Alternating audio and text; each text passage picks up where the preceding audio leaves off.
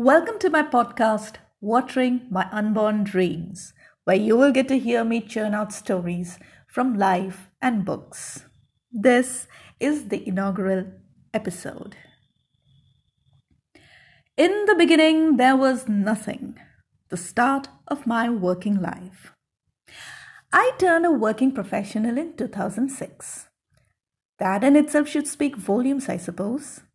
Because you see, I am an offspring of that generation of parents whose sole intentions were to get their children educated in an engineering college so that they had guaranteed themselves a job with an IT company by the time they had graduated. This, in turn, would set off a predictable chain of events. 1 go on site to US or UK or maybe both the places. Two, be the hardest working member of their teams. Three, get married, mostly to a fellow ITN and frequently against the wishes of the parents. Four, have kids.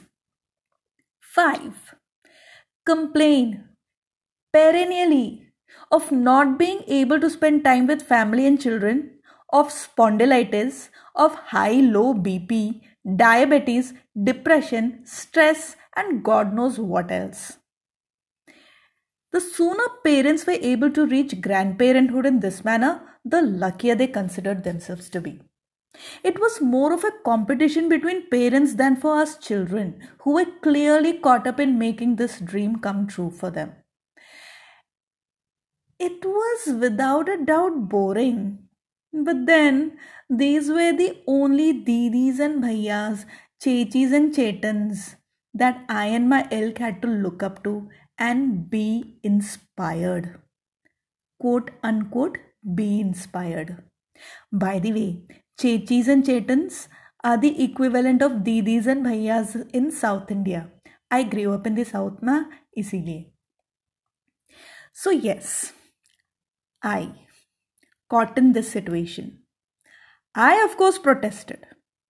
But a greenhorn rebel does not get very far in a mass movement championed by the most vocal of aunties who have been housewives all their lives and now see this as a let us liberate our daughters from the housewife fate campaign.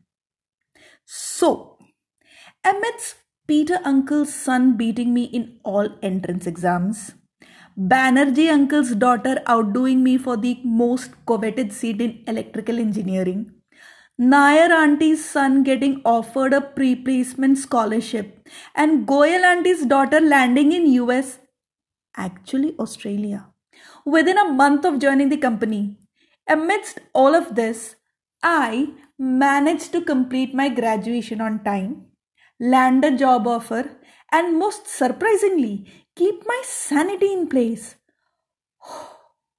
wow, what an achievement. And thus, with this less than stellar background, I began life as a working woman, very predictably, in a leading IT company, the country's second most IT bellwether. It was a wrong choice from the start, you know.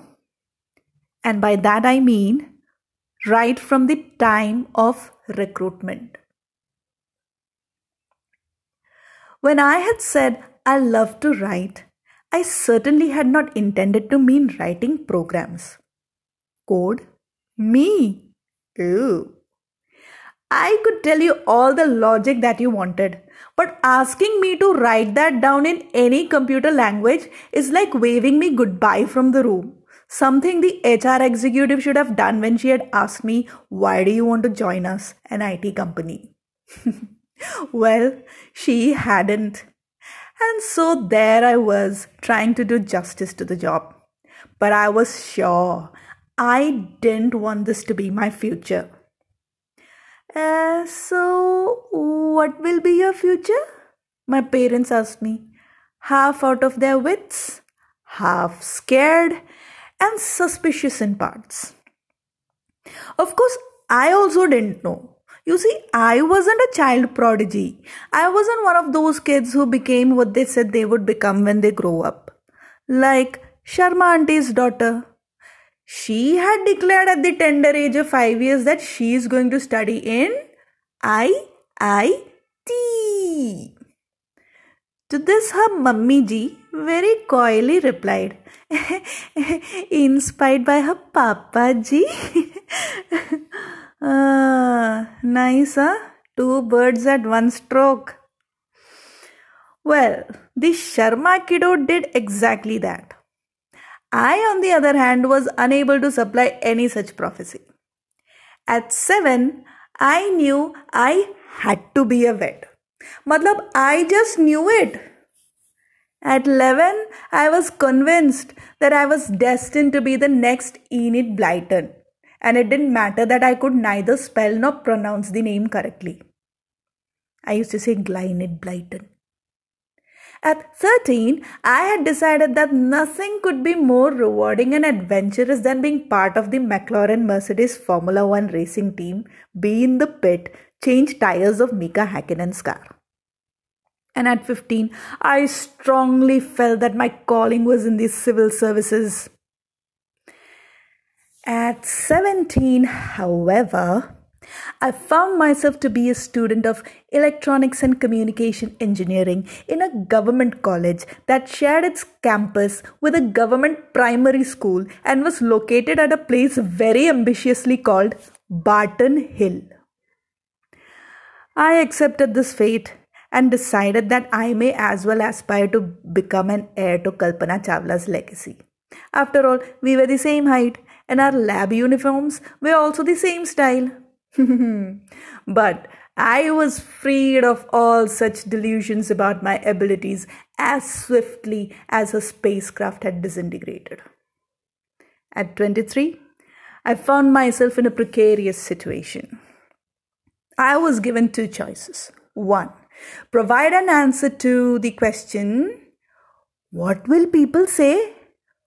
And option two was agree to sever all filial relations for not taking up a job. Oof. Both too much to deal with. Clearing a job interview with the false promise of writing fictitious codes seemed far, far easier. And so, one day, in my seventh semester, I found myself face to face with a stranger who was asking me weird questions like Tell me something about yourself. What are your strengths and weaknesses? Why should I hire you? Ayo, it felt odd. But 30 minutes later, I got the congratulatory handshake. I was hired. I was hired with nothing on my resume except for my average grades from school and college. A year later, in mid November, to be very precise, 19th November, I found myself standing inside a campus of more than 400 acres, full of swanky buildings within which talented people were working with the latest in information technology. The campus boasted of being harder to get into than Harvard. Standing there, one could easily confuse it for a Californian township.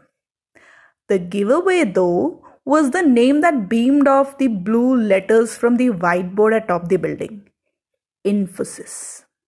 Mm, in my case, it should have been Outfosys. Oh, uh, well, I don't know. Yeah. Anyway, I had made my parents proud by getting hired by Infosys as a software engineer. It was an quote unquote achievement that was totally in keeping with the great Indian 21st century tradition of making parents proud by getting recruited by an IT company through campus recruitment. And it really didn't matter that I had no IT skills to speak of. Certainly not in the way that my friends had. They knew C, C, Java, J2EE. I knew nothing. Once I had unwittingly remarked in the class on computer programming that I could handle Windows. It drew admiratory gasps of ooh, ah from the professor, who also exclaimed that to see something of that sort showed my confidence, since it was not an easy thing to do.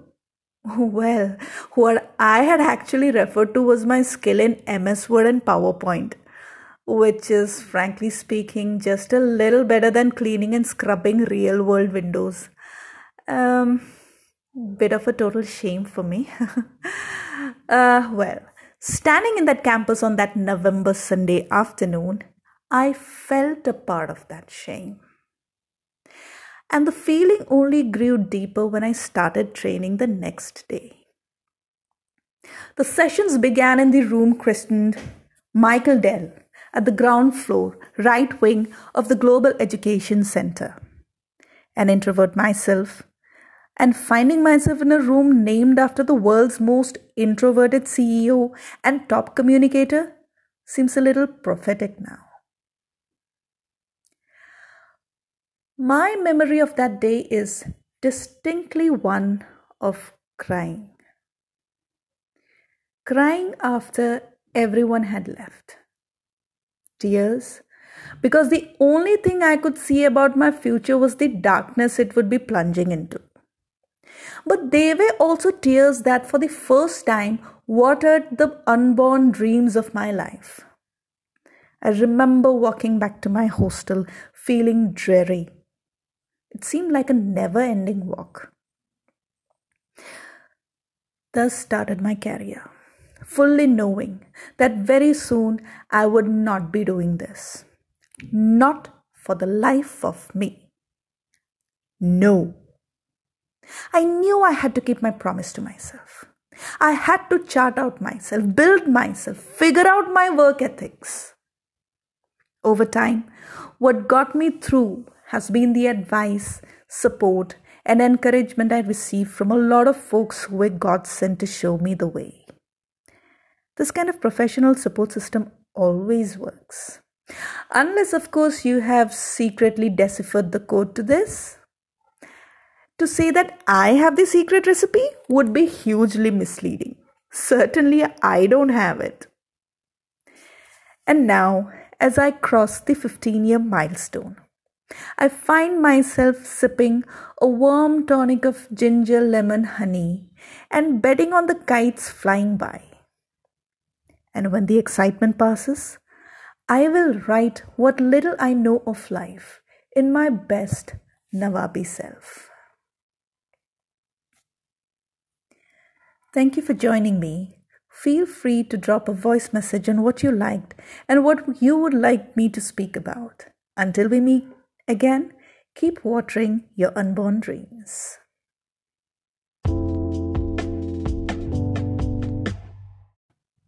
Normally, I'm told by the family that someone would come to take me from the station. My personal preference actually is to be picked up because take me sounds like whoever is on the way home past the station is going to just collect me as if it's more of a chore to be done than a joyful homecoming.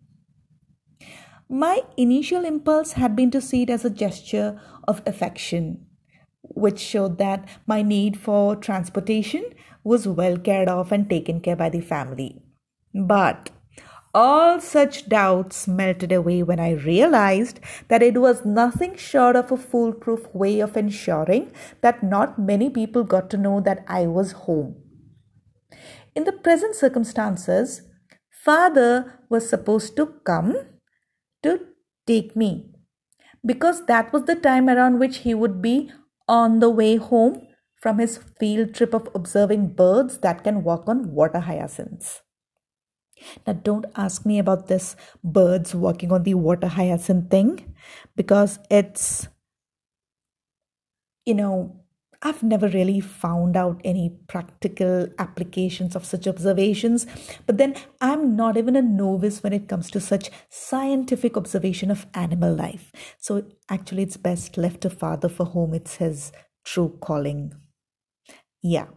So I waited for about an hour at the station, and when there was no sign of my father, I concluded that it was one of those instances when science and technology had taken precedence over human relations.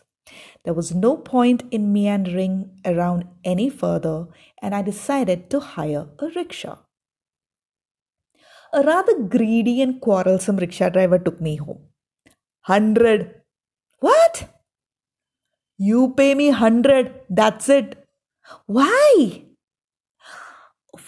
I knew that was the wrong question.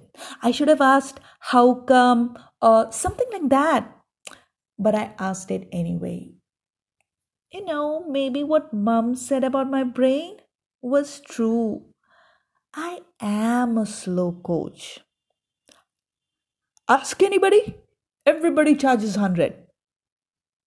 Yeah, right. Like I was going to conduct a market survey to find out the customer's attitude towards changes in public transportation costs and come out with them with some earth-shattering findings. I'm paying only 50. I said sternly. 50? Ha! Who travels inwards to the third bylane from the bus terminal crossroads for 50 rupees? Have you ever heard of anyone living in the middle of the bus terminal crossroads? Look here. I am an educated cut the crap. Here's your 50. Take it and go. The commotion had brought my elder brother out. Now, my elder brother is not exactly an agreeable arbitrator when it comes to rickshaw drivers who double charge their passengers. Had the fellow lingered on for a minute more, he would have entered the finals of the world verbal duel with my brother. However, accepting monetary defeat at my hands, he had left.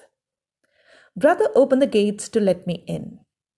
I got a here comes the blighter with goodness knows what next glance.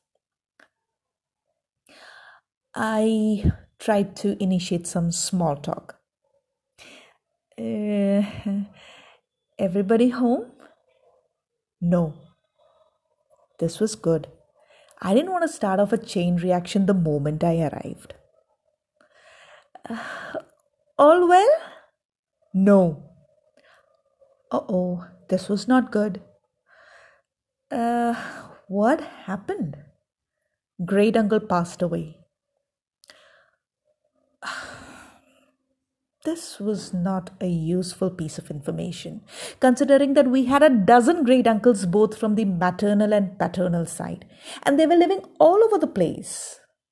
We knew them more by the vicinity of their residence than by their names or how they were related to us. The deceased gentleman in question was the one who lived in the fifth lane on the left when one walked straight from railway gate number 7 by the side of the pond opposite the newly opened grocery store that was sandwiched between a shop selling Shahnaz Hussain and Garnier products and which had a repairing center for motorbikes. Now, I can quite live with the fact that Guwahati is not Shakespeare's hometown, but with all due respect to the bard and his ilk, I certainly didn't want it to be the reason for them to be turning in their graves. But then, these are some of the eccentricities of this place. Nevertheless, the errors had served the purpose of helping me gain clarity on which uncle had passed away. What happened? He died. Brother replied, looking me straight in the eye to make the point clear. Uh, of course, he did, yeah. How? But what I meant was. Oh, I gave up. My attempts at situation diffusion via conversation were heading nowhere. So I headed instead for some lunch and then retired for some sleep. It is a good thing to be unconscious for a while when things are getting hard and they're hitting you even harder. Whatever next was waiting for me, I wondered. Hello, and welcome to episode number two of my podcast, Watering My Unborn Dreams. In today's episode, I would like to read out a chapter from my debut book, You Adored, Me Ignored. Before I begin the reading, let me give you a background leading up to this chapter. Anam Acharya is our protagonist of this story, and the book begins with a disastrous time in Mumbai where she arrives to take up a new job. Unfortunately, everything goes south for her, and poor Anam loses not only her residence but also her job and money. Heartbroken, she travels back home to her family in Guwahati. This chapter begins with Anam's arrival at the Guwahati railway station, from where she has to go to her family home.